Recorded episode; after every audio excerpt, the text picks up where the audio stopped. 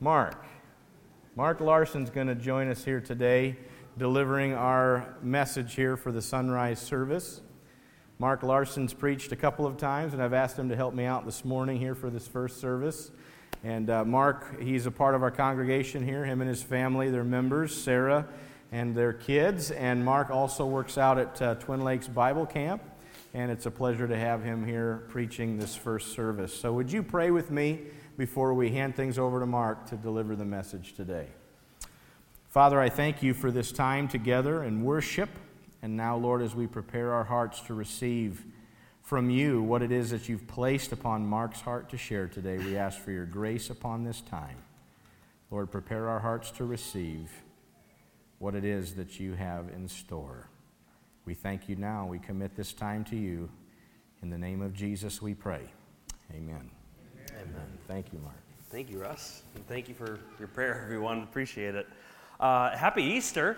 Glad to be here with you guys this morning. Um, this is a fun day. I like Easter. Uh, those of you parents who are hiding like Easter eggs and Easter baskets and all that stuff this morning, um, yeah, give them a good challenge, all right? Um, it's just one of the big things that sticks out to me about this day is like, uh, yeah, um, my parents just, I think they overestimated my ability to find the things they were hiding from me. I mean, I had all these younger siblings, and that was great, you know. Theirs would be their basket would be hiding under the blanket and you know or on top of a shelf somewhere and they're like oh mark let's just put it out in the woods you know like give them a big challenge and so but that was good. That was good for me. Give them a good challenge today. Um, but what i want to share with you guys what i'm really excited to bring with you uh, is actually not very far from what we've been talking about as a church for this past series uh, i've been hanging out with the Sunday school class in the morning uh, each Sunday. And as you know, we've been following this kingdom that we find in the Old Testament that starts with uh, Saul and then it's passed off to King David.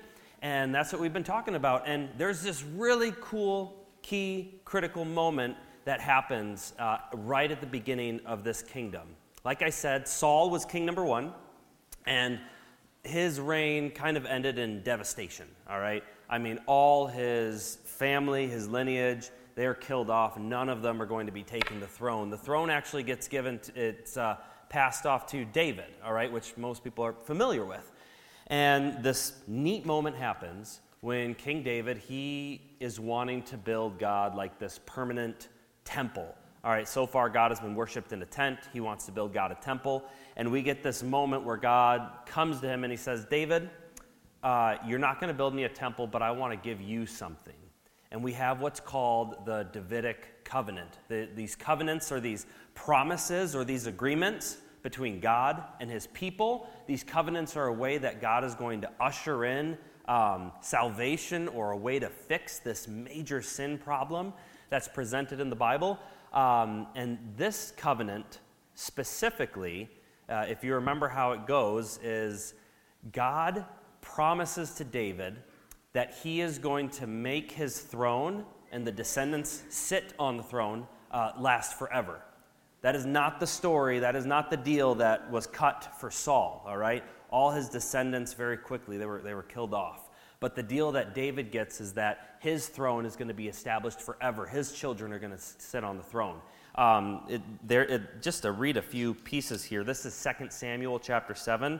Um, like verse 12 I will raise up your offspring after you, who shall come from your body, and I will establish his kingdom. Uh, another spot, verse 16 And your house and your kingdom shall be made sure forever before me. Your throne shall be, shall be established forever.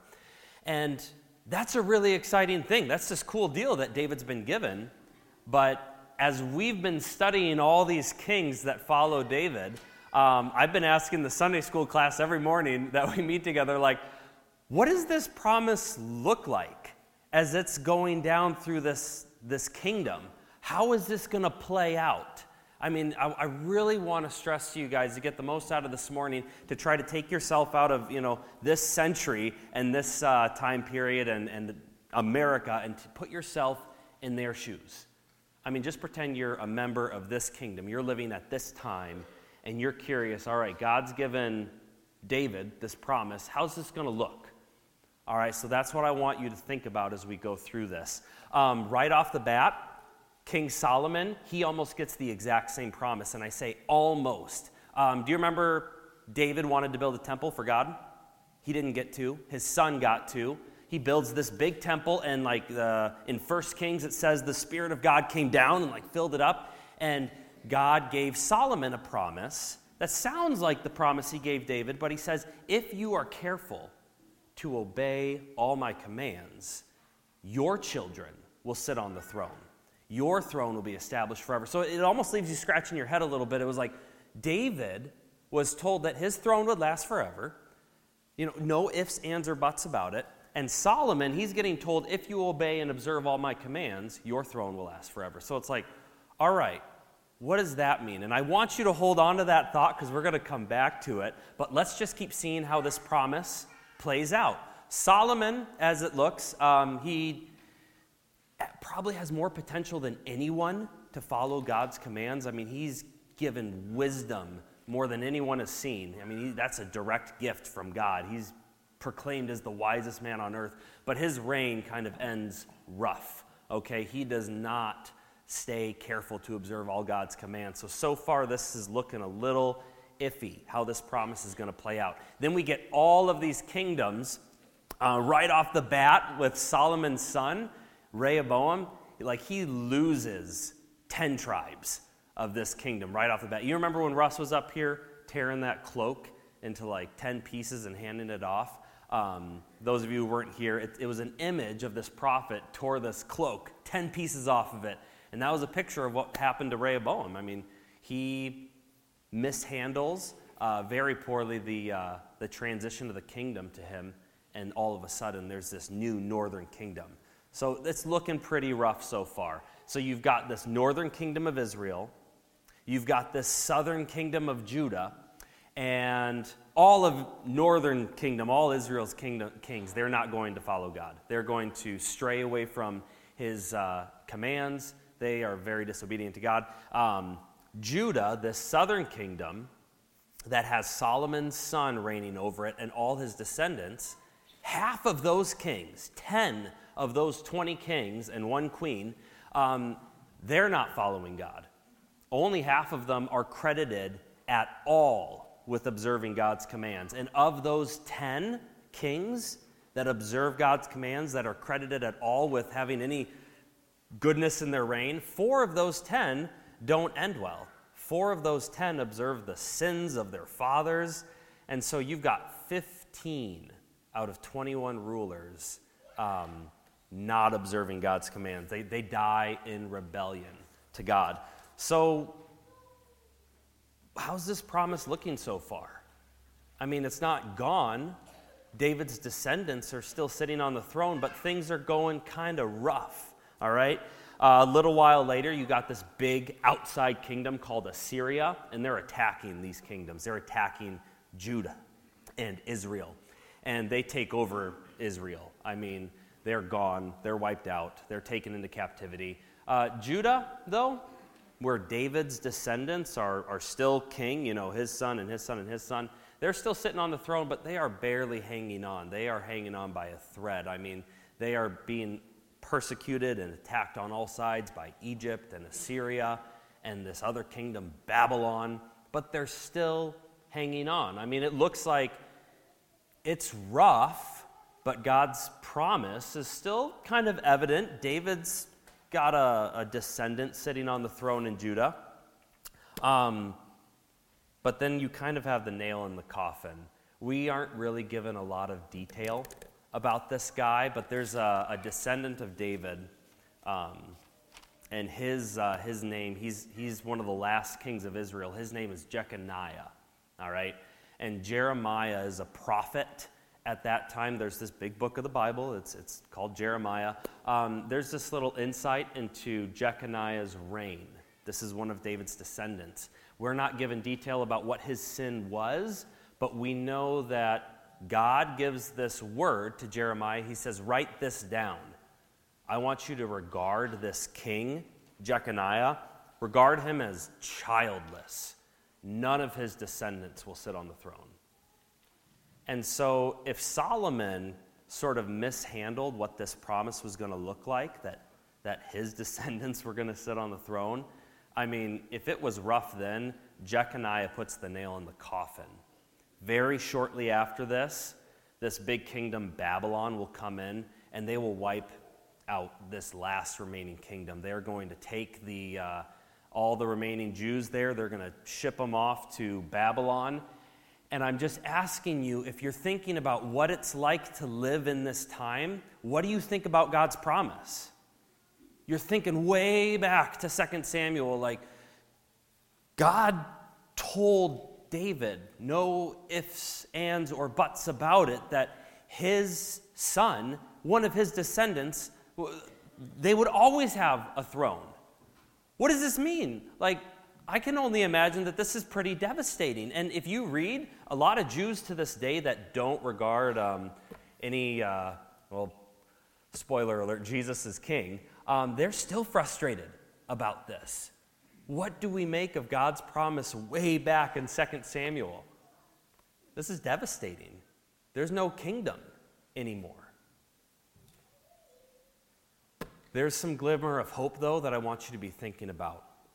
While Israel, sorry, while Judah is falling apart, sort of in the last hundred years of it hanging on by a thread as a kingdom, they can see that things aren't good. They can see that things are not going in a good direction. There's this, uh, this prophet named Isaiah, and he kind of gives a glimmer of hope. He paints a picture of the kingdom that is not what is around them at this time. And so the first place I want to read is like, it's Isaiah 9, uh, verses 6 and 7. And this is a word of the Lord that Isaiah gets, and just follow along with me here. Um, they're hearing this at a time when the kingdom is not looking good. It's hanging on by a thread, but it does not look good. Um, and this is what Isaiah shares For to us a child is born, to us a son is given, and the government, think about a king here, the government shall be put on his shoulder, and his name shall be called Wonderful Counselor, Mighty God. Just think about that. We're going to call this child God. Wonderful Counselor, Mighty God, Everlasting Father, Prince of Peace. Of the increase of his government and of peace, there will be no end. Listen to this. On the throne of David and over his kingdom to establish it and uphold it with justice and with righteousness from this time forth and forevermore. The zeal of the Lord of hosts will do this. This is harking back to that promise. It's like Isaiah is saying, God is going to still fulfill this. There will come a day when there's a child born, and he's going to be like no other king. He's going to be called God. He's going to be sitting on the throne of David, just like God promised a long time ago. All right? One more thread of hope offered by Isaiah. This time I'm reading out of chapter 52. If you want to go there, uh, chapter 52, and I'm looking at verse 7. I'm sure maybe you've heard this before. Uh, how beautiful upon the mountains are the feet of him who brings good news, who publishes peace, who brings good news of happiness, who publishes salvation, who says to Zion, that's like Israel, who says to Zion, Your God reigns. This word good news gets translated, it gets used here twice. Um, in the Greek version of this book, uh, this the good news that's called uh, evangelion. Those of you who've heard that, that's gospel, okay? I mean, that is good news. We have the good news that God is going to reign. What else did Isaiah say? That, that God is going to be king, that there's going to be this kid born, they're going to call him God, he's going to reign. This is not what they're looking at currently. Right now, we're at a point where the kingdom is just about crumbled. I mean, it's hanging on by a thread, and Isaiah is saying, pretty much saying, God is going to be king, sit on David's throne, and this is going to be good news. Like, beautiful are the feet of the person who brings this good news. That's awesome. But I'm going to ask you to wait about a whole 700 years, which in that time, um, remember, Judah is going to fall. Babylon will take them captive. um, Israel or the Israelites that lived there, they will be permitted after like 60, 70 years, they'll be allowed to return back to their homeland, Jerusalem, but they're like a shadow of their former self. Um, they fall under the control of all these big empires like Persia, and then they're handed off to Greece, and then they're handed off to Rome. And that brings us 700 years. And I'm asking you to think what do you make of God's promise if you're an Israelite living in that time? It doesn't look like there's anyone sitting on David's throne. I mean, this has got to be frustrating. You've got to be scratching your head and asking, like, what, what is God doing? How is he going to fulfill his promise? Um, introduce at this time where Roman or where the Jews are under Roman control, there's this man named Jesus who's born. And if you don't know a lot about Jesus at this time, um, if you're just kind of an outsider, you might be hearing things like there's this guy who is telling everyone to repent, for the kingdom of heaven is at hand. The kingdom of what? The kingdom of heaven. I mean, this kingdom that is supposed to be God's, that David, one of his kids, is supposed to sit on the throne. And there's someone saying it's at hand. I mean, if you're looking around you, it might not look like it's very close. Like Rome is pretty well dominant right now.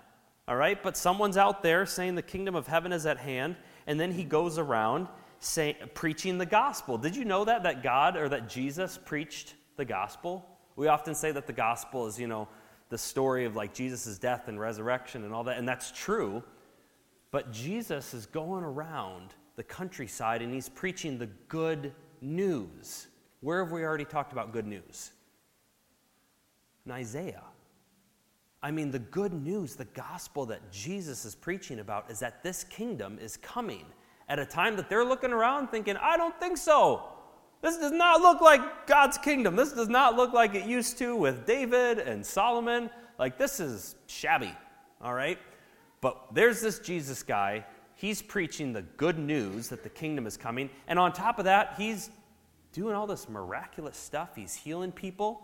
Um, I want to bring you to this moment later in Jesus' ministry where he raises someone from the dead. I mean, he raises this man named Lazarus, and this gets a lot of people excited. Um, if you're wanting to know at this time, um, how is God going to fix this issue of there is no king right now? Um, I think a lot of people are getting excited. There are all these promises that God is going to send a Messiah all right, there have been all these promises, like in Isaiah, that he's going to send someone to be on the throne. And a lot of people, I believe, are scratching their heads thinking, is this it? Like, is this, is this the king? Could this Jesus guy really be the king? I imagine some people have a problem with Jesus being the king, though, purely for logistical reasons. You remember how Solomon, the promise of his descendants being a king was like a conditional thing. And he kind of mishandled that. And then to put the nail in the coffin, Jeconiah, none of his children was going to be on the throne. So, how can this promise that David would have a descendant on the throne still be true? I mean, if Solomon and Jeconiah, if these guys killed that, how can this be true? Well, if you, uh, if you read carefully the genealogies, if you get excited about nerding out about those, um, there's a really fun one in Luke uh, where you realize Solomon is not David's only son. He really mishandled the potential for that promise to go down through his line, but David had another son. This son's name was Nathan. And you get this genealogy in Luke that tracks from David to Nathan all the way down to Jesus. And that's this really cool picture of, like, oh, yeah, this could be the one, this could be the king. He is a descendant of David. I mean, I, it just looks like God's promise is coming into full picture here, and they're getting excited. And he comes into Israel. Um, and this is so cool, guys. Remember last Sunday we celebrated Palm Sunday? All the kids were running around with the palms in here. If you weren't here, um, just believe me. Uh, we, we celebrated Palm Sunday, and that is a day that recognizes this event. After Jesus raises that man Lazarus from the dead, getting a lot of people excited, he comes into Israel doing something that, if you don't like Jesus, he's doing something that's kind of provocative. All right? There's this, this uh, prophecy, okay, in the Old Testament when they know that their kingdom has been destroyed and they're looking for a king someday. Um, there's this guy named Zechariah, and in his book, uh, chapter 9, verse 9, he's telling Israel, There is your king riding in on a donkey, humbly. Like, this is something that's been written down for a long time. And at the time, if you don't like Jesus, if you don't like what he's doing, this is sort of a like, who does he think he is? He's writing into Israel, um, making this statement, if you will, that he's riding in on a donkey. Like, he's pretty much telling everyone, yeah, I'm king. But if you're excited about Jesus, this is really cool. It's like, oh, yeah, Jesus is coming in. He's going to be the king that was promised by David. This is, this is it. We're going to turn over the Romans. Like, we're going to we're going to take the kingdom back. And um, they're even calling out to him, calling him the son of David in this moment. Do you get that now? Like the significance of calling him the son of David. They want God's promise way back in 2 Samuel to come true. They want to see this happen. And things get really exciting for a week, and then they kill him. They put him on a cross, and it's like for the second time, what seemed like any shred of hope of this promise of David's descendant sitting on the throne, it looks like it's been dashed to pieces. For the second time, it's like there's, there's no hope anymore. All right? I can imagine some people were happy to see Jesus go, and I can imagine some people were confident in what Jesus meant when he said that he would rise again. But I imagine for the majority of people, when Friday night hit and they put, they killed Jesus, that they got to wrestle with that. And all Saturday long, they got to wrestle with that. And they just got to scratch their heads and say, What is God doing? But then Sunday morning, we have the women go to the grave to tend to Jesus' body, and they don't find him. They think he's been carried off, but they see an angel that says, like, now you are looking for the living among the dead. And if you're wondering, what does this have to do with God's promise to put someone on the throne, I'm, I'm excited to say, if you want to turn to this, this is Ephesians um, chapter 1. And I don't have time to teach, you know, all of the applications that are found in this, uh, this chapter right here. Um, but take a look at just verses 19 through 23. There's an important point or an important connection made here. Um, all right, verse 19, Ephesians chapter 1. And what is the immeasurable greatness of his power towards us who believe, according to the working of his great might? Catch this that he worked in Christ when he raised him from the dead and seated him at his right hand in the heavenly places, far above all rule and authority and power and dominion, and above every name that is named, not only in this age, but also the one to come. And he put all things under his feet and gave him as head over all things to the church, which is his body, the fullness of him who fills all in all. I got to ask you guys I mean, is Jesus king? Is, Je- is Jesus king? Is Jesus king here in like Palmer, Iowa, 2022? Does David have a descendant sitting on the throne? Yeah, he does. Like, guys, this is this is that promise in 2 Samuel. It's fulfilled.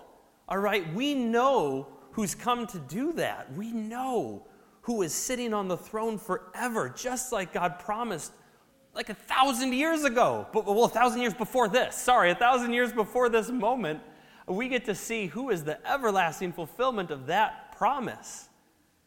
And his kingdom is doing well. I mean, it, it looks like it's healthy in Palmer, Iowa this morning, and all over the world, and even in places where governments today are threatened by this idea. Because I don't know about you guys, this is application number one that we are citizens of this kingdom first.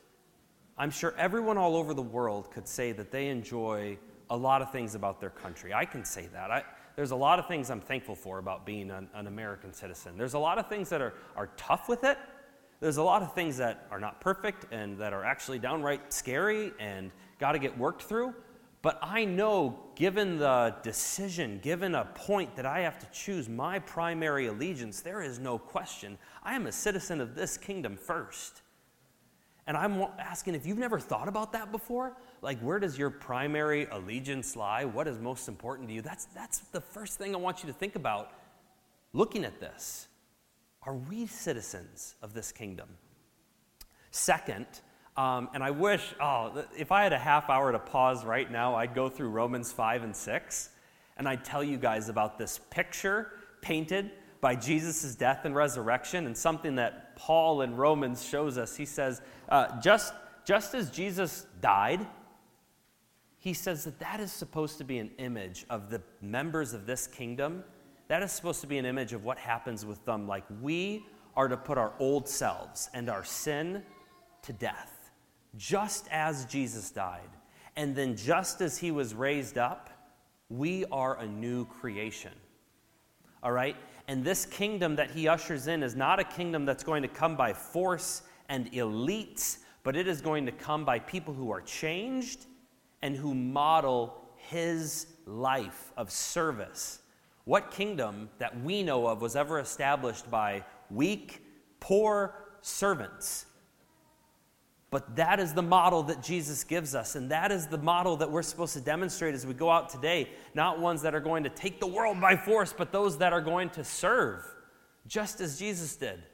All right, those that are going to be humble, those that are going to, I, I love you guys, those that are going to go clean up, you know, after a tornado wipes through, and they're like, no doubt about it. Like, guys, that was, that was fun getting to see, you know, this church just step into action. I mean, service you get to see the real power behind service. And what happened this last week, I think, was just a tiny taste of it. All right? How much power is in service? Like, that's the kingdom that God is setting up. That's the second thing I want you to think about. Third is I want you guys to have hope because while we know who fulfills this promise, this Davidic covenant from God, I would argue it is not completely fulfilled yet. Jesus has said he is coming back to set up a rule and authority on earth. And just like they, way long ago, had to wait for that promise to be fulfilled, to, to see who that was going to be, we're in a position of waiting now. And guys, I'm asking you to hold on to hope and faith that Jesus is going to do what he says he's going to do. Just like they had to wait for it, we've got to wait for it. He's going to set up his kingdom and, and reign, and we're going to be members of that kingdom where death will be no more Guys, we serve a risen Savior, and He is offering that same life to us. I am begging you, if you've never thought about this before, that that same life is offered to you, that you find someone and grab them and say, What does this mean? Like, how do I get some of this? Um, if it sounds crazy, I mean, like, it, my goodness, guys, the experience of new life, it is like nothing else. And I'm asking you to enjoy that today, to live in that and to go out and just be encouraged by that. So please, one, um, know that we are a citizen of the kingdom first. Two, being a member of this kingdom means service, it means being the least. And three, uh, hold on hope that Jesus is coming again. Um, guys, thank you for letting me share with you. I hope I didn't get to go too long. Uh, I'm going to pray, and then uh, I think they got some food. That'll be fun. Um, Lord, I'm just so thankful um, that as dark as things can get, Lord, you fulfill your promises. And I ask for uh, hope for me to continue to live in that. I ask for hope for everyone here to continue to live in that. Um, Lord, I pray for your kingdom to be more and more realized through the people uh, here in this room as they go out into Palmer and Pokey and Rockwell City and Manson and Lord, everywhere that you've got us going today, that wherever your people are, your kingdom is as well. Lord, thank you for coming back to life um, and showing us that you are the, the fulfillment of this promise, Lord. You are King. We love you, Lord. Amen.